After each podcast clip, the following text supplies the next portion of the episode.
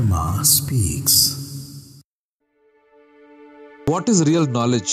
What is e- equanimity? What is compassion? What is forthrightness? Dharmaraj is answering now. The knowledge of the essence of God is real knowledge. Equanimity is tranquility of mind. Desiring well being of all is compassion. Even mindedness towards all is forthrightness. Now, here is what we got an answer of discrimination, right? Somebody says, Oh, we have been discriminated and all. So, this is where Dharma clearly says, and Dharmaraju is the epitome of Dharma in uh, the Mahabharata. He's explaining what is uh, forthrightness. Even mindedness towards all. Everybody is treating them as equal is forthrightness.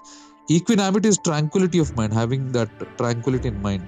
And uh, one uh, mantra which is there in one of the Upanishad uh, about having peace and tranquility, which is our mantra in our uh, path, which is Mahagate, is Samata. When when we address each other, we call them each of them as Samata.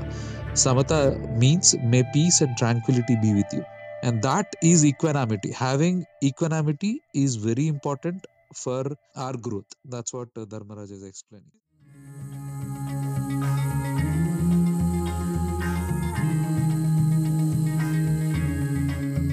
Dharma speaks.